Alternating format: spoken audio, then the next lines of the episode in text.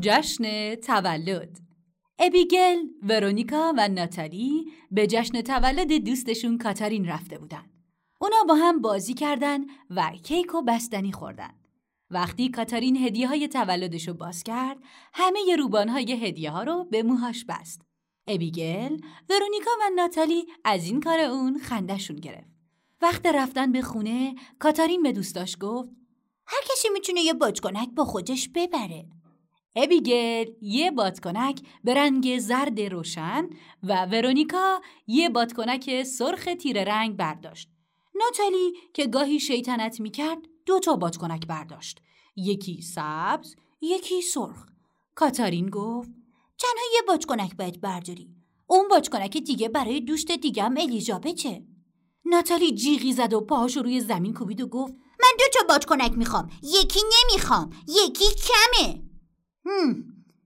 ابیگل با اخم به ناتالی گفت یکی از بادکنک ها رو به الیزابت بده وگرنه دیگه با تو دوست نیستم. ورونیکا هم ناراحت شد و گفت ناتالی یکی از بادکنک ها رو به الیزابت بده دیگه.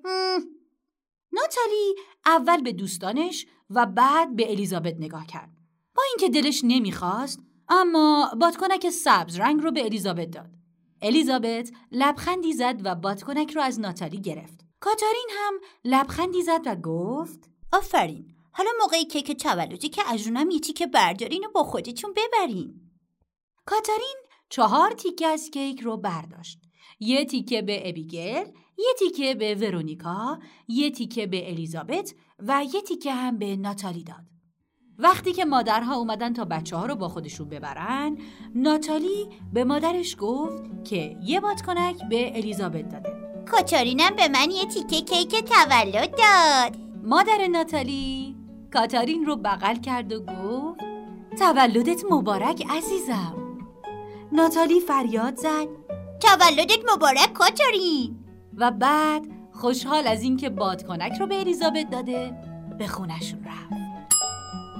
نویسنده مارکو فالیس. ترجمه علی حسین قاسمی.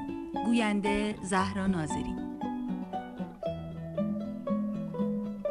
آوای کتابک کاری از مؤسسه پژوهشی تاریخ ادبیات کودکان. آوای کتابک بانگ ترویج است و ترانه. بانگ قصه است و افسانه. برای دسترسی به محتواهای صوتی آوای کتابک می توانید به کانال تلگرام آوای کتابک و سرویس های پادکستی همچون اپل پادکست، کست باکس، ناملیک، پادبین و گوگل پادکست مراجعه کنید.